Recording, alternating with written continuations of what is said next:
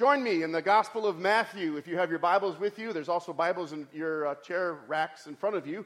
Turn to me, turn with me in Matthew chapter four. You want to take some notes, there's also uh, some spaces on the backside of your bulletin if you want to uh, jot some ideas down today that you hear from uh, the word of the Lord. In Matthew chapter four, we're given this calling that Jesus says to his disciples, "Come and follow me." He he brings them from where they were into another place. It's a, like a separation, right? They're leaving their nets behind, for they were fishermen. In fact, James and, and John even leave their father behind, leaving their families to follow Jesus. It's a it's an invitation that's extended as we hear it in faith to come and walk in the ways of the Lord, to be his brothers and sisters, disciples of his, members of the kingdom of God. And there's a separation that goes on in this invitation. Let's talk about that a little bit, what that separation looks like and, and means for us as God's people. You remember early on in, in some of those uh, science classes you had as a, as a youngster, that you, you, you'd put water into a beaker, and then you'd pour oil into that beaker, and what happened? The oil and water didn't mix. They separated, right? No, this is not a beer. This is oil and water. I know you, you were thinking there. That's oil and water. All right? That separates. They can't be joined together. As oil and water are in a beaker together, they're separate. Let's think about that as, as, it, uh, as it uses uh, our lives as an example, that we're in the world. We live here right now. This isn't our home, but we live here now. Uh, but we're separated from it by that invitation of Jesus, who has called each one of us, "Come and follow me." For some of us, that invitation was heard as an adult, like these disciples, Peter and Andrew and James and John. And for others of us, it began very early in life, like today for Elizabeth. "Come and follow me." This separation that Jesus gives to us as calling us to be his disciples moves us from the kingdom of this world into an eternal kingdom of our Heavenly Father, even though we live in the world. And with that calling as his men and women, this separation sometimes comes at a great cost and with great difficulty. In fact, we can even see that today as, as we join with Jesus in verse twelve of Matthew chapter four. Jesus heard that John had been put in prison. Now, let's just pause there, right? Who's John? John is Jesus' cousin, John the Baptist. And John the Baptist was the forerunner of Jesus, who would proclaim, "Repent, for the kingdom of God is coming near." And Jesus would pick that call up in his own then ministry. And because John was proclaiming that truth, he said it to Herod, who was living in an adulterous relationship with his brother's wife. John said to Herod, "Repent." And Herod didn't like that. And because of that, John was put in prison for the sake of the kingdom, for the sake of truth, for the sake of the calling in which we've been given in Jesus Christ to proclaim that truth. A separation happened. And Jesus and his cousin John would never see each other again. For shortly, John would be beheaded for being faithful to the truth. That's painful. And Jesus was also, we hear, picking up in verse twelve, withdrawing to Galilee.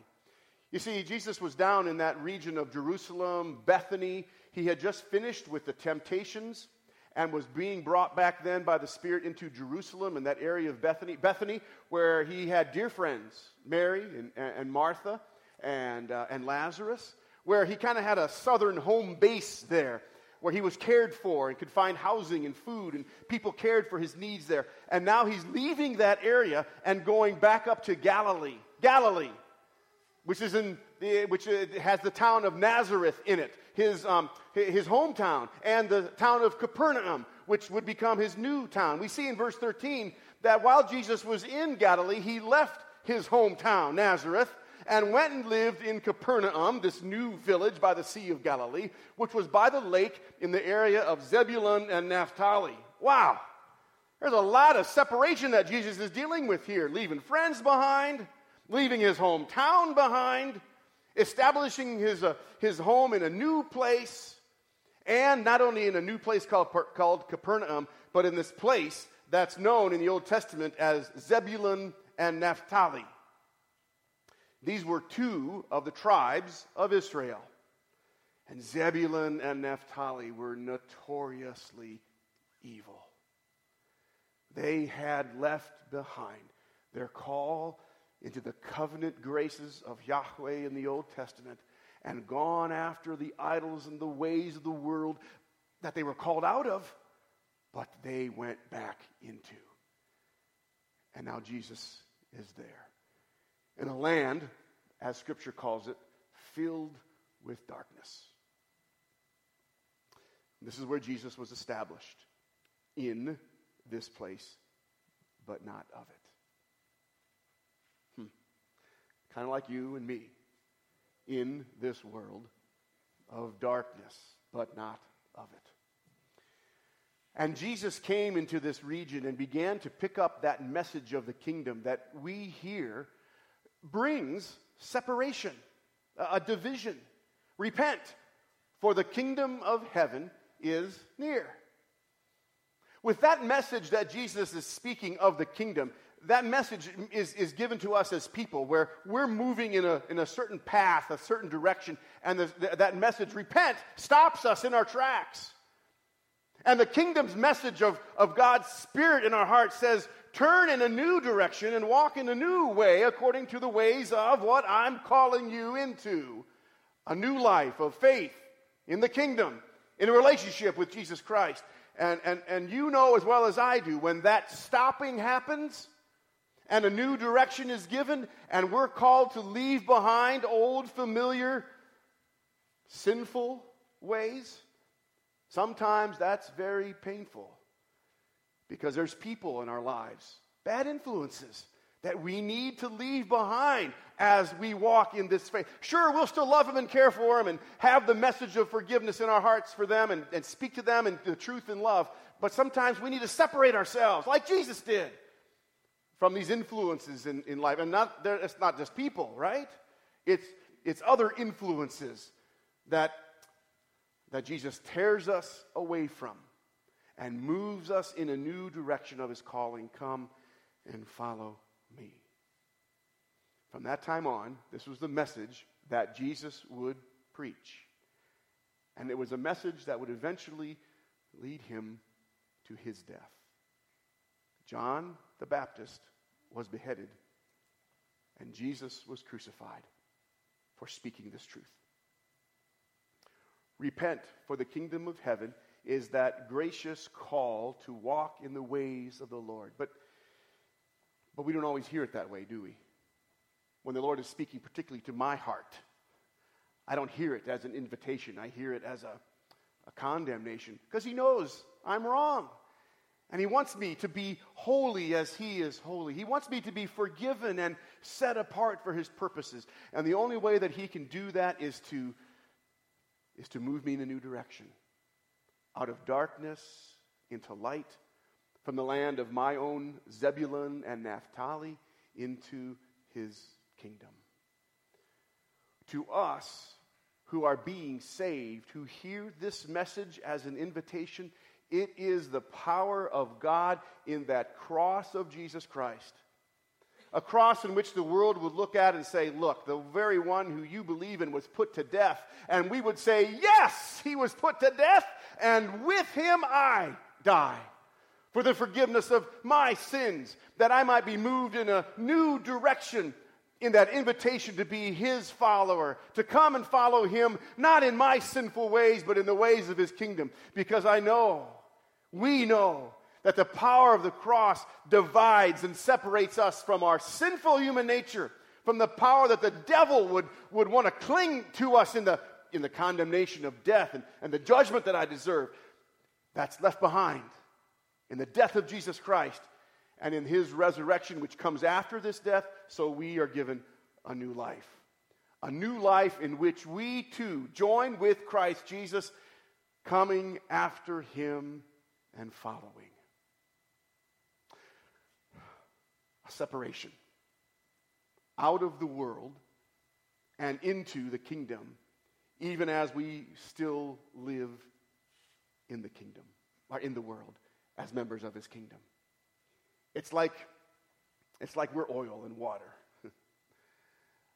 Now, what does that look like and mean for our lives as we, we hear this gracious call, come and follow me? Well, we can pick up some cues from Jesus in the following verses of Matthew chapter uh, chapter four. In verse eighteen, we pick it up and hear that Jesus was walking beside the Sea of Galilee. So he had made his home in Capernaum. He had left behind, separated himself, and was now called into his obedient position as a follower of the, the, the will of his, his Father, and, and to bring light to this darkened place called Zebulun and Naphtali. And we hear, picking up in verse fourteen, that Jesus was doing this to fulfill what was said through the prophet Isaiah, land of Zebulun, land of Naphtali, the way of the sea beyond the Jordan, Galilee of the Gentiles. The people living in darkness have seen a great light. Oh, who's that?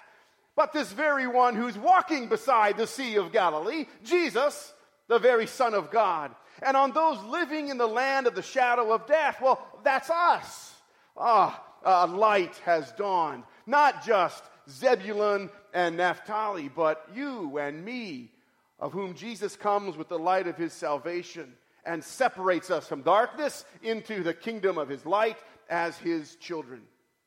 We have left behind the darkness of our condemnation, of our sin, and the curse of that sin, which is death. We've left that behind in Christ Jesus. Friends, don't go back into the tomb. You've been released from death. Live now as we do in the joy of a new life, in a new direction in his kingdom. The old is gone, the new has come, and we walk in that ways of his kingdom as new creations. Friends, let that be a daily reminder for us, right? When we rise out of bed, when we lay our head down at night, in all of the hours in between, that we walk as children of light, members of his kingdom, people of faith. And we do so in this way. We pick it up in verse nineteen. In this invitation that Jesus says to Peter and Andrew and James and John, come and follow me, and I'll send you out to do something a little different. Peter and, and Andrew, James, John, they were fishermen. They knew all about the Sea of Galilee, what it was like to, to, to fish in those deep waters, what it was like to fish on a calm day and when to pull the nets in because a storm was coming and get back to shore. They knew all the, the, the places where the, the fish were... Um, uh, Not swarming, what do you call them? Um, pot, uh, schooling, thank you. Where they were schooling and moving and where they were at the certain times of day and what day. They know all about this. But Jesus is saying, guess what, guys? You may know all about the Sea of Galilee, but I got a new direction for you. I'm going to send you out to be fishers of, of people. And James, John, Peter, Andrew, they left everything behind, even their family. For you and me, when we hear this invitation of Jesus, come and follow me. You know, that's that's that's not just a once-in-a-lifetime invitation. That's a daily invitation. Come and follow me. Let me do something new with your life. Okay, you've got a job. Yeah. You've got school. Okay. You've got responsibilities. Yeah, I know. But let me use you in new ways in those very things in which you do every day. Let me send you out as a new creation in me, to those very people that you see every day, starting with your family and starting uh, with those people at work and at school. And, and let me have, let me work in you to be the influence that I've called you to be in their lives for my sake. Something new that they would see in you because of me. One of the blessings the Spirit gives to us in his newness that we exercise among ourselves in the church is called the giftedness of the Spirit, or spiritual gifts. And the Lord God has given us by his Spirit a gift, at least one. Uh, some might be blessed with more than one, but with great blessing comes great responsibility as well. All of us have the opportunity to discover, discern that gift, and then employ it. Now, friends, that's my job as pastor in this office, as your pastor, is to equip the saints for works of service in the kingdom of God. And my job is to help you discern and discover and then employ your spiritual giftedness. We're going to be working on that this year together as God's people. We're going to do it slowly. We're going to do it purposefully in the discernment of the Spirit. We'll do it walking in the ways in which He reveals to us day by day, so that your giftedness might bring glory to God in this new life He's called us into in His kingdom. To come and follow me, that I'm making you fishers of people. My mission through you. And those disciples followed Jesus. And as they did so, Jesus went around then throughout Galilee. He was teaching in their synagogues. He was proclaiming the good news of the kingdom. He was healing every disease and sickness among the people. And guess what happened when this good news of the kingdom was spread? News about Him went out, and large crowds followed Him. Isn't it the desire of our Heavenly Father for the good news of His salvation to go out so that people would be connected to Him? You know, whether we grow by one person or not in the kingdom is not our responsibility. That's the Lord's. Whether, whether we spread the news or not, for one person is brought into the kingdom, that's our business. And we'll enjoy the blessings of the Lord in all the ways that He's going to provide for us. We trust Him for that. Our mission, our perspective, uh, our purpose, I should say, is to get that good news out so that more and more people would be connected to their Savior, to your Savior, to our Savior, and hear that gracious invitation. Come and follow me. Come and follow me as a disciple of my kingdom. Let me move you from this world into the kingdom, separated, so that you might have the purpose of being claimed in eternity as I am your Lord and Savior. In Jesus' name, let's pray. Our Heavenly Father, how much we celebrate and give thanks for the work of Jesus in our hearts and lives, for separating us out from the world and into your kingdom that gives us a whole new way to walk and live in following you. Use, O Lord, your Spirit among us in powerful ways. We know you're going to bless in all those ways that you have already prepared, and you receive the glory and the honor in all of that blessing. We simply want to be faithful, faithful as you call us in your ways, as your sons and daughters, as brothers and sisters in Jesus Christ, as He lives in us for your praise. In Jesus' name, we give you thanks and pray. Amen. Friends, may the peace of God that passes our understanding, that we know in the Holy Spirit, that keeps us united as His body, lead us forward in these ways to the glory of His holy name and the purpose of our invitation, our, the invitation of Jesus that we hear in our hearts and lives. Come and follow Him. Amen.